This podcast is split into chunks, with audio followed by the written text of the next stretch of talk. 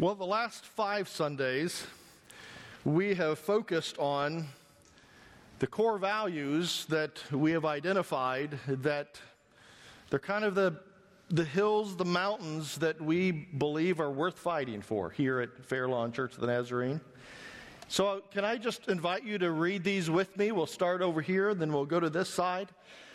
Our core values are biblical faithfulness, dependent prayer, authentic worship, creative evangelism, Christ like discipleship, and loving relationships. And that's the last one, loving relationships, that I'd like to talk about this morning.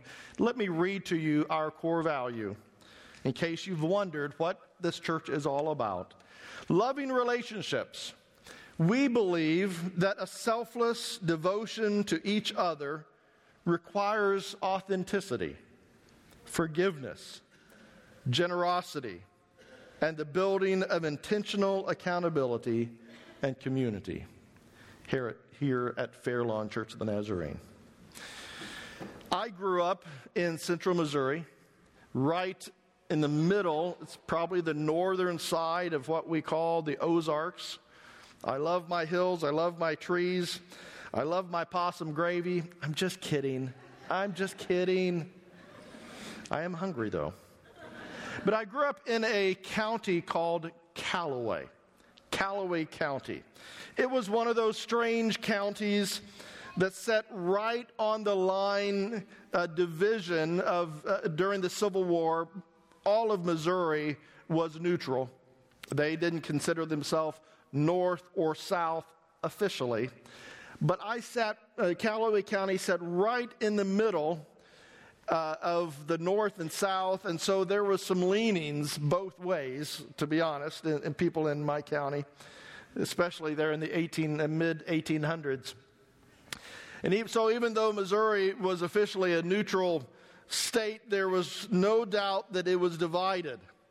And the line seemed to go right through east west, right through Missouri, and Callaway County was right in the middle. Uh, just to the north of us, they consider themselves Yankees, and just to the south, they consider themselves Confederates. But my county, Callaway County, has the dubious honor of being the only county in the whole United States that decided to secede from the Union. I know it rocked your world. I, there were gasps, I know. I, I just heard a few of them. So, back in the mid 1800s, Callaway County decided that they were going to create their own country. Yeah. Uh, they called themselves the Kingdom of Callaway. Now, they didn't succeed. I know that surprises you. There's no, there's no national border just right in the middle of, of Missouri, but, but they called themselves the Kingdom of Callaway, and of course, Lincoln and his soldiers took care of that little mess really quick. But, uh, but even today, it's, it's on the letterhead of the county that I grew up, and it's called the Kingdom of Callaway, just, just for fun. But because we straddled the cultural fence of the North and South, you could go into any restaurant growing up at least, in my county and order grits if you wanted them, right? Anybody ever had grits? Okay. Now, I admit that grits aren't my favorite thing in the world. In fact, I don't think people even know how they're made, what they're made out of. Nobody knows. I mean, it's, it's really impossible to know. I know what, I know what grits come from. But, in my opinion, grits are right up there with warm gruel. Ever had gruel? I, I have. I, I know there's good ways to have grits. You got to put a whole lot of something in it, like butter or sugar. That always helps grits to taste a little bit better. But one thing that proved, that always proved that you were not from the South is if you went to the Spot Cafe, where I learned how to drink coffee for the first time with my grandpa. If you went into the Spot Cafe and you ordered a grit, They knew he ain't smart, number one, but he ain't from the South.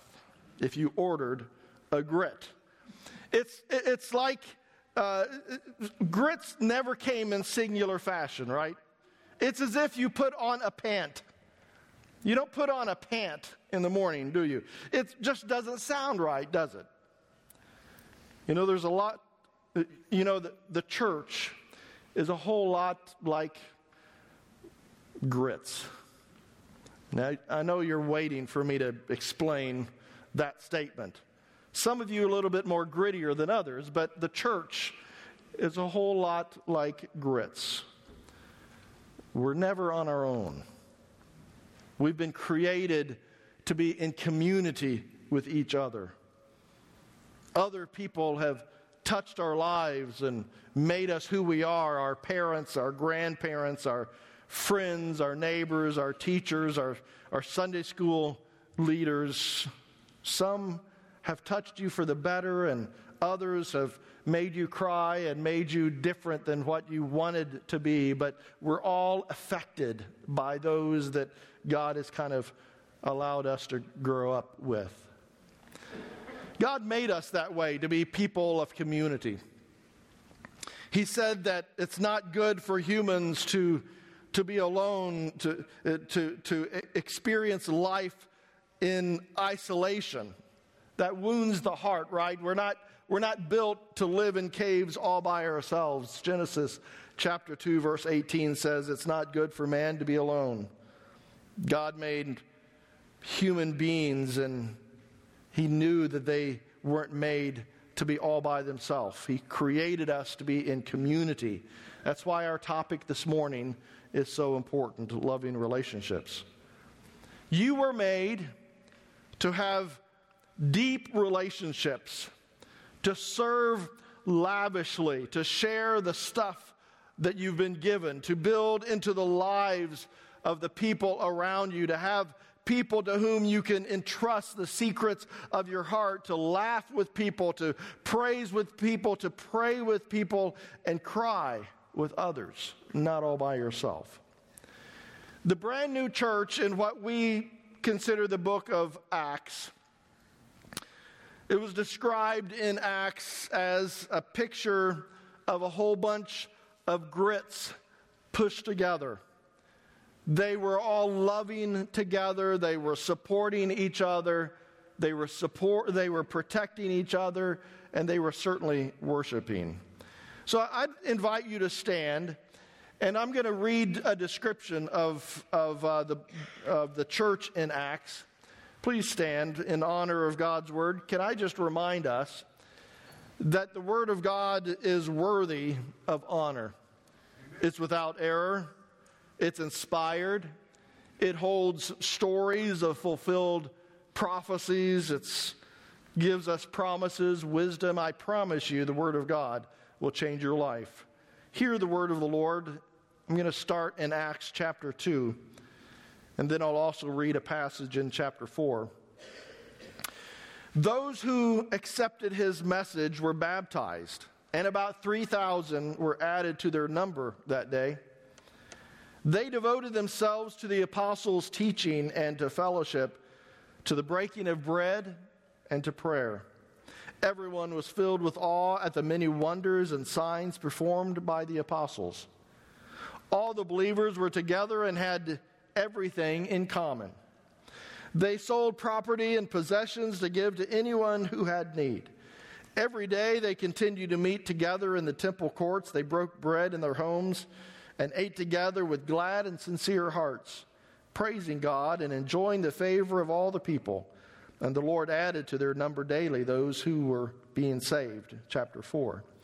All the believers were with all the believers were one in heart and mind. No one claimed that any of their possessions was their own, but they shared everything they had. With great power, the apostles continued to testify to the resurrection of the Lord Jesus and God's grace was so powerfully at work in them all that there were no needy persons among them. For from time to time, those who owned land or houses sold them, brought the money from the sales, and put it at the apostles' feet, and it was distributed to anyone who had need. This is the word of the Lord. You may be seated. I'm confident that when you read the descriptions throughout Acts of the first church, you will not find any group that is more committed to the power of unity and of loving relationships as these people. Just look at Acts chapter 2, that first passage that I read, and you can begin to understand the words all and everyone or together. They were used often to illustrate who this church, this brand new group of people were, and how they acted and interacted with each other. It's only been a very few times in my life and a few relationships, maybe a few teams in my life, where every member was extremely in tune with the other member. I've talked to you often about growing up in high school and being a part of a great marching band, and I remember those Friday nights on the, on the gridiron or on the football field. The lights were now on, and it was halftime. And I had some type of drum strapped to me. I played several different ones. They didn't have the, the, the, the congas in marching band, but uh, I had other things to play. But we would march in lockstep with a snare that I would play or a group of us would play, and everybody was perfectly on beat. Every knee came up the same height. Everybody had uh, shoes polished, and the uniform was perfect. And we would march in onto that field, everybody looking perfect, nobody out of tune. And as you, if you've ever played in a marching band, we would play a song, and our band director had created this movement that if everybody was exactly perfect with their steps, we would be able to, to show big scenes or pictures on the gridiron for those who were watching, and it would all be perfectly timed to the song that we were playing. Everybody had to be perfect. And we happened to be very good at the Fulton band, marching band. I was a part of a basketball team. I was a horrible player. Everybody else was good. But it was amazing how everyone knew all the plays. We, we knew who to, who to trust, who not to trust. We knew who had certain gifts, and others might not have the other gifts. And so we knew how to work it all out. We were perfectly in tune. My twin brother and I have a relationship that I don't have with any other sibling. We know each other so much better.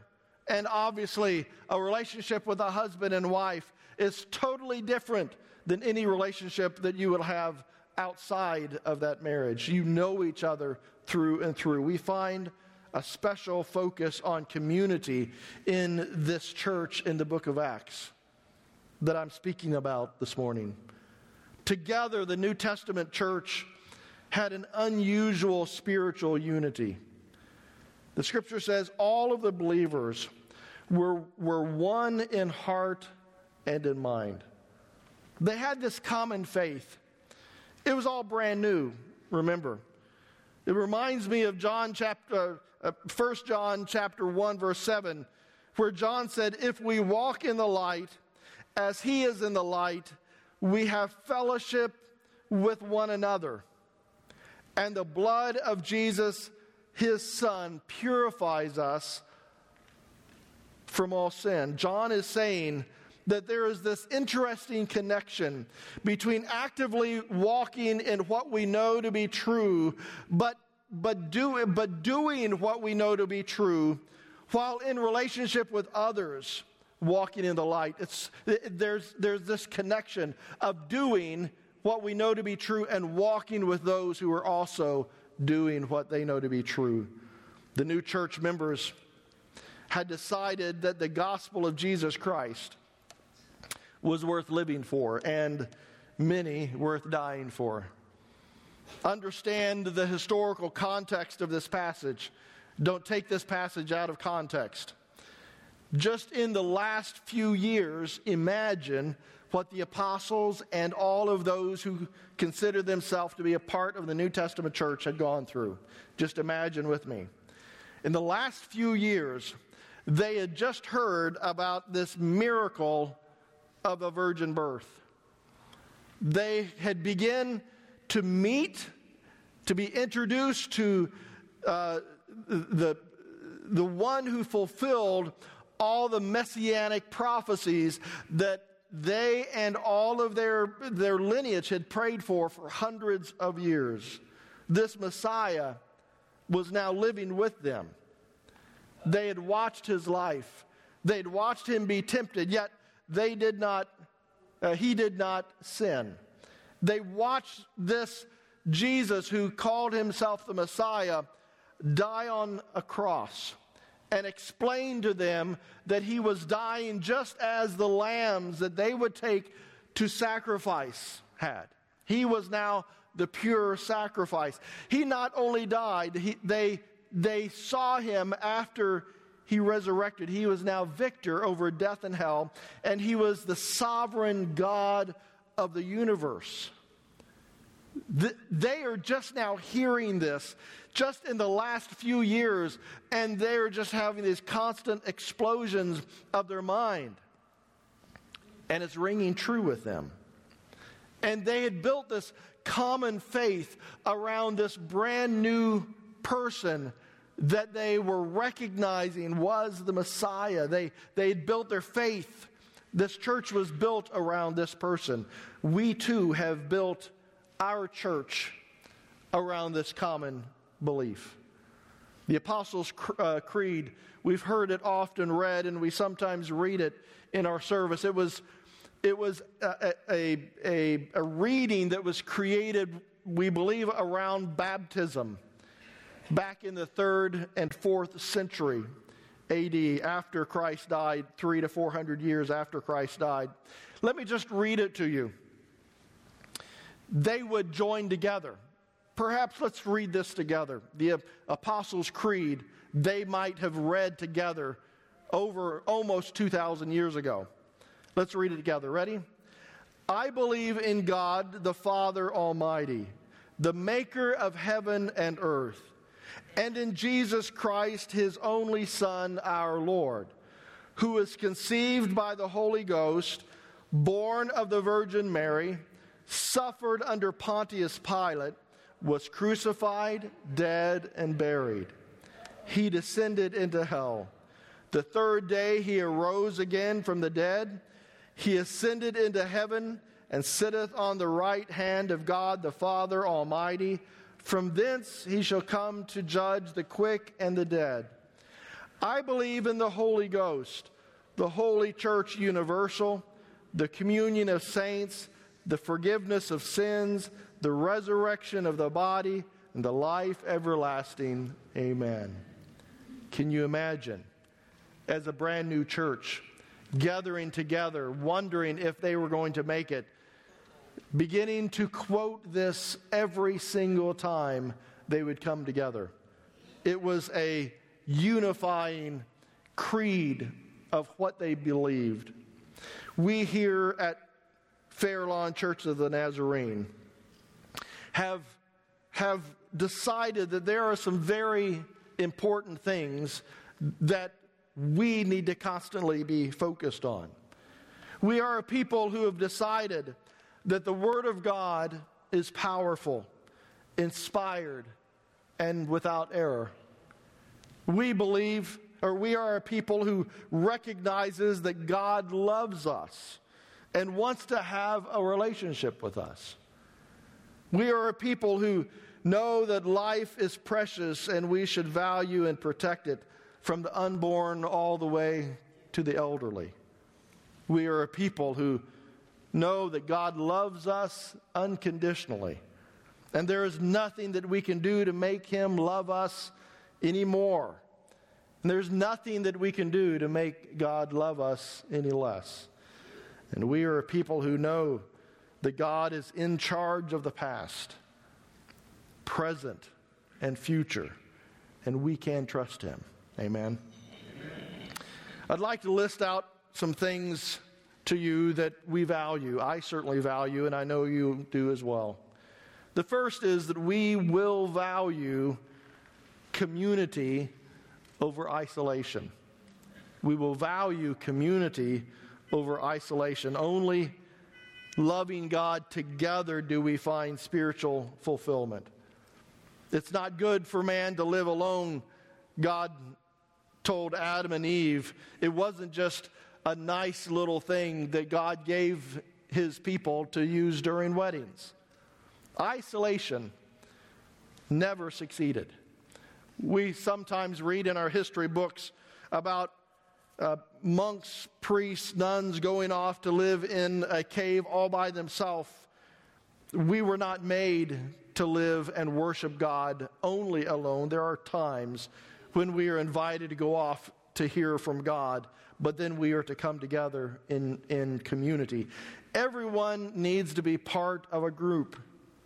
If you're not a part of a Bible study or a small group or a group of men who come together for breakfast or women who, do, who study the Word of God, I would encourage you find opportunities to join a group. And if you can't find one, start one yourself. It's not just when we come together corporately like this to worship together that's important, but we need to get with two, three, four other people to pray together, to do life together. I felt the community needed to be a priority during the first year as I came as, as your pastor, and that's, that's why we focused on the foyer very early, is because I often have said that, that things of consequence are often done more often in the foyer than the sanctuary. I think we all could look back to certain conversations, certain comments somebody made. Maybe somebody put their arm around you or prayed for you in a common place like our foyer. And we recognize that God was continuing our worship time, our training time, our discipleship time. It wasn't just happening in the sanctuary, but it happens all the way throughout this building. That's why we put a focus on our, our foyer. That's why we started our Sunday suppers once every one Sunday evening a month is just to come together and have fun and, and play games and eat good food and have great community. It's around tables playing games that somebody might learn something about you and begin praying for you, and you might develop a, a, mentoring relationship. It's why we had our car show during Father's Day. It's, it's why we encourage Cornerstone to begin again and men's ministry to begin again. It's because we here at Fairlawn believe it's so important for us to do community together. You see, it was only together that the church was powerful and purposeful. Verse 33 says, With great power, the apostles continued to testify to the resurrection of the Lord Jesus, and much grace was upon them all. Someone wrote, A vibrant community is a community on mission. A vibrant community is a community on mission. They have something that they believe in, and they're doing it together. When a believing community purposely decides to become unified and focus, there is power. All of us, some of us went shooting yesterday just for the fun of it while the women were, were having a baby shower. And, and I think all of us get the, the difference between a shotgun and a rifle. A shotgun has it spreads the beads. It's really good for those of us who aren't really good shots. We just kind of spread the, the beads all over, and we might, maybe, we might hit a target. But it's only effective just for 10, 20, 40 yards, maybe. But a rifle isn't made for just a short distance. It's normally used, and it's only one bullet that, that leaves that rifle, and it goes for a long ways, and it is powerful, and it is strong often a church is a shotgun. It, it's kind of spread and is not really focused, and the community isn't strong. But what would happen if the church was a rifle? A church was focused on one thing. The apostles were passionate about this life changing resurrection that had just happened. They preached it, they taught it, they lived it out, they talked about it, they testified in very dangerous places. In fact, many of them gave their lives to be able to teach this. What if we did the same? Not give our lives, um, but who knows? But what if we had that same level of commitment? What if we purposely decided that we were going to talk to this community, to the community that God has placed us in, about the, the experience that we had with Jesus? What if we were so committed to that that we prayed every single day before we left, Lord, I'm expecting you to bring somebody in my life today that I can share about you? And we had the opportunity to help them experience forgiveness, help them experience godly relationship, help them recognize God's care, that they have a future in heaven, that they could have a, a, friendship, a relationship with God. What would be that outcome if every single day we expected that and we prayed for it? What would be the outcome? I think it would be the same as what we find in verse 33 much grace was upon them all. Philippians 2 2, Paul says, Make my joy complete by being like minded, having the same love, being one in spirit and in purpose. It's also only through a total dependency on God that we become unified. Romans 15, Paul says, Make the God, uh, may the God who gives endurance and encouragement give you a spirit of unity among yourselves as you follow Christ Jesus, so that with one heart and mouth you may glorify the God and Father of our Lord Jesus Christ. You see, by following Christ together, we begin to rub off, rub off on each other. By following Christ together, we begin to encourage each other. By following Christ together, we protect each other. And by doing it together, we glorify God. We value here at our church caring for each other. Together, the church in chapter 4 took care of each other's needs. It says there was no needy person among them from time to time. Those who owned lands or houses sold them, brought the money from the sales, and put it at the apostles' feet, and it was distributed to anyone as he had need. As new believers, they ensured that everyone was cared for. Their goods were at the disposal of God's people. You see, God knows that the only way for all of our needs to be met was that we live with this open hand mentality. We must purposely care for our community, our church as well as our community, by holding our open our hands open and literally meaning it. God, I recognize I only manage what you already own. So it's yours. You do whatever you want with what you own. It's a gift. I read a story about pastors in, in Brazil began to preach the message of stewardship and discipleship that it was God who owned and they merely managed their houses and their vehicles and people begin to get serious about recognizing that truth. And there just was a movement among the, the people that they began to bring in the titles of their houses and, and the, the titles of their cars and give it to the pastors. And the pastors were just, they didn't quite know what to do. And so they decided that they were going to prayer. And after six months of praying, they invited those who had given them these titles back to the church. And they said, We have been praying And we've recognized that God does not want your houses empty. He wants you in your house for you to use it as His host. He wants to use your car as you are the driver of your car. And so now the story says all of the houses are open. And when visitors come, they don't need to worry about where they can stay or if someone has lost their home or is in need for a place to stay for a week or so, there's no problem. Because the pastors have all of these people who says my house isn't mine anyway.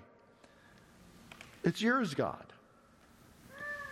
People are welcome anytime they want. And if somebody needs a ride to the doctor or they need to go to the grocery store or if they don't have a car and just need somebody to help them, it's no problem. God has all of these resources that He's given to us. And the people had come to the recognition that they just manage these gifts that God has given. He owns them in the first place. So, my question is how do we, right here in this local church, care for our community, both our local church community and those around us? Well, I just had some of us put together a list of, of what we do, especially in the last year. I don't know if you noticed, but I don't know if you knew, but sometimes we have uh, some people that uh, are homeless that sometimes sleep in this area, and when they see us coming to church, they think, well, maybe that's a place where I can find some food. And we're very glad to help if necessary. I mean, I, have never been homeless. I've never, I, you can tell I haven't missed very many meals, but I can just imagine what would happen if I had a couple nights sleeping in the cold air and missing several meals. And if I saw some people, maybe I could get some food. So we, we keep here in our building some bags of food. Uh, food that you don't have to cook. We've got some bottles of water, and we can easily take a bag and fill it and give that person a couple, uh, a, a couple meals that they could last for a day or two. Regularly, we have people coming just needing help and we provide them whatever we can. Sometimes it's taking them to the doctor. There's some people right here in our church that don't don't have a way to get to the doctor, so we were able to take them. Sometimes we're able to give them enough money to get gas in their car or pay an electric bill whenever the air condition uh, they don't have enough money for uh, their electric bill and it is extremely hot or sometimes it's to make sure that their car is repaired and we pray for God's advice, uh, God's wisdom and protection for them. And sometimes we have helped them to get bus tickets so that they could go back home. Sometimes we've allowed people to use our bathrooms and, and our showers and, and our telephones so that they could get help. Sometimes we've helped them with lodging. We know that it is our responsibility here at Fairlawn to provide resources what you're giving in your tithes and offerings sometimes helps homeless people. Sometimes it helps someone who has an electric bill or their gas can't be turned back on unless we help. We want to be God's hand extended, and I'm confident that that's what you want as well. It's our church caring for others. We also value people over possessions. We value people over possessions. There's no doubt that Luke as he was writing the book of Acts, wanted us to understand a couple very important things.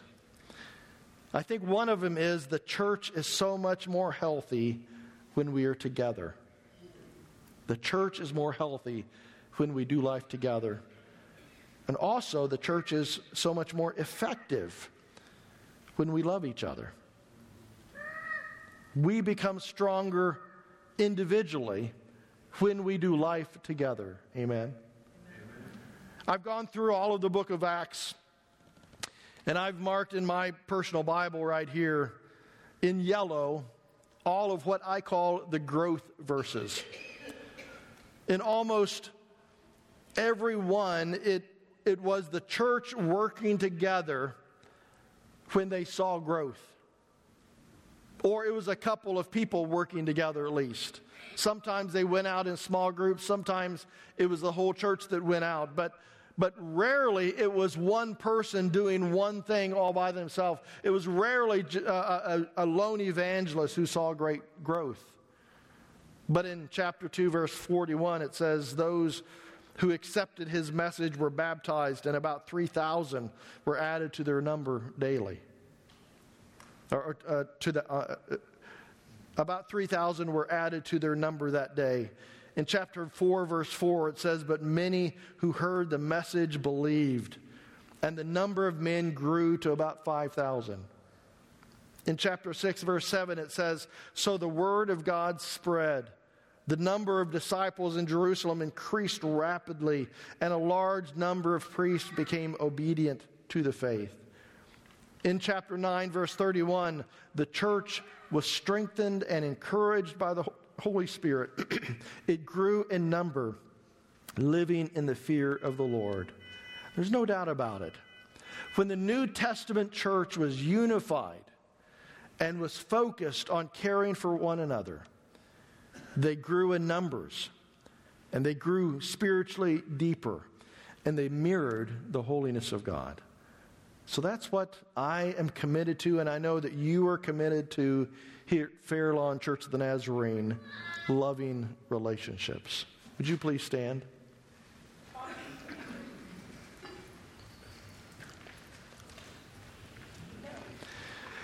I recently read a story about a, a man who was ousted from his white collar office job uh, because of an indiscretion that he had.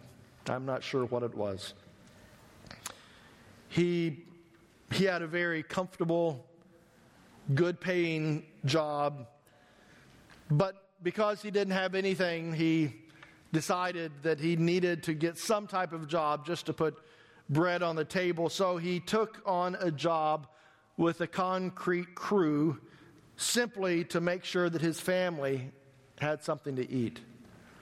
He was suddenly plunged into a drastically different world.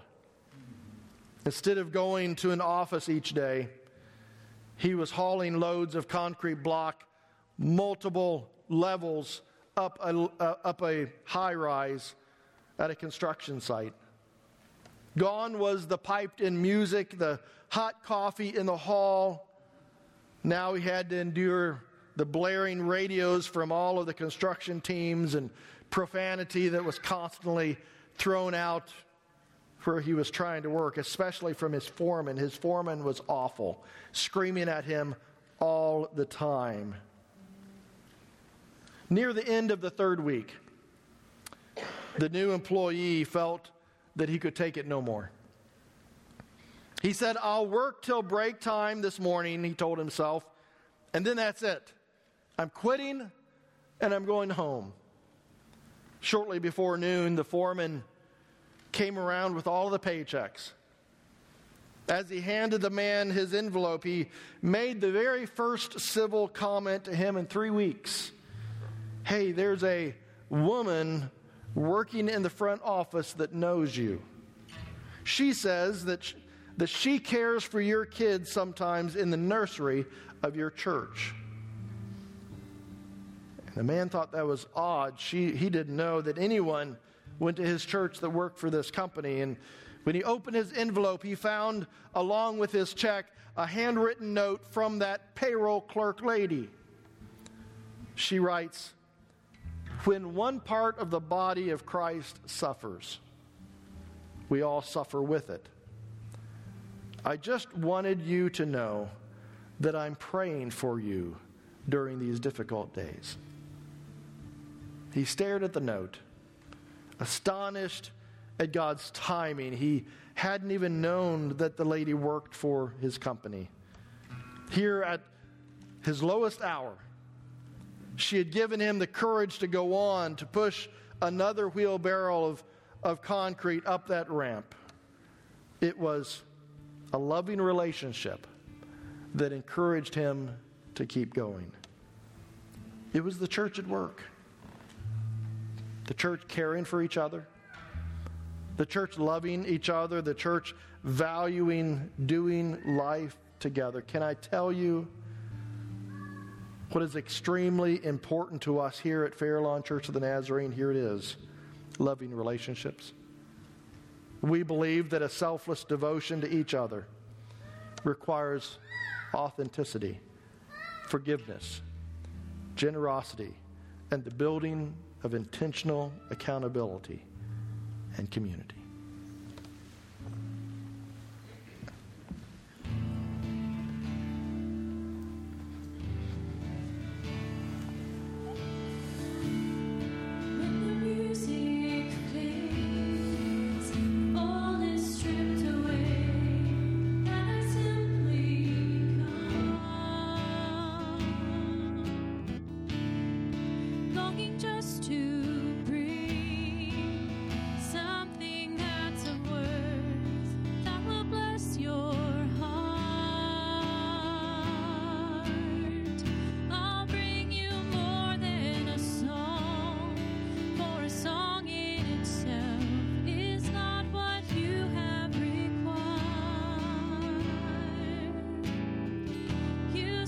much, much deeper.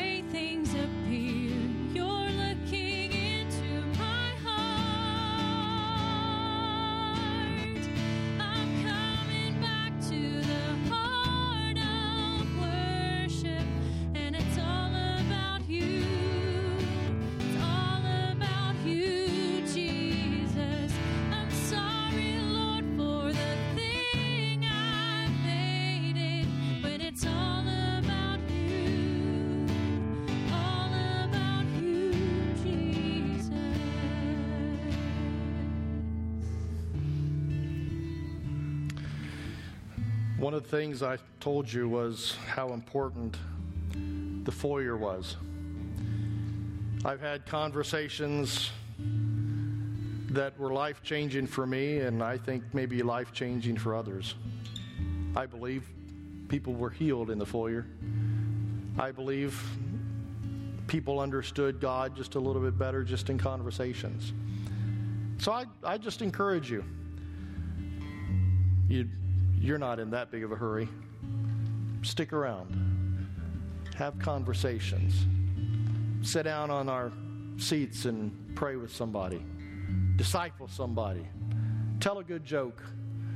It's in conversations, it's in community where we begin to love each other, learn from each other, recognize we're all on this path together. I want to make sure that I have the opportunity and Darla has the opportunity to get to know all of you and she's just a little bit slower right now. And if you'll allow Darla and I to get back down this aisle before the aisle fills up, that would really help us to be able to shake some hands and pray for you as we greet each other in the back. Would you receive this benediction? May the God who gives endurance and encouragement give you a spirit of unity among yourselves as you follow Jesus Christ, so that with one heart and mouth you may glorify the God and Father of our Lord Jesus Christ. So now, in the name of the Father and the Son and the Holy Spirit, go in peace, for he's already gone before you. You're dismissed.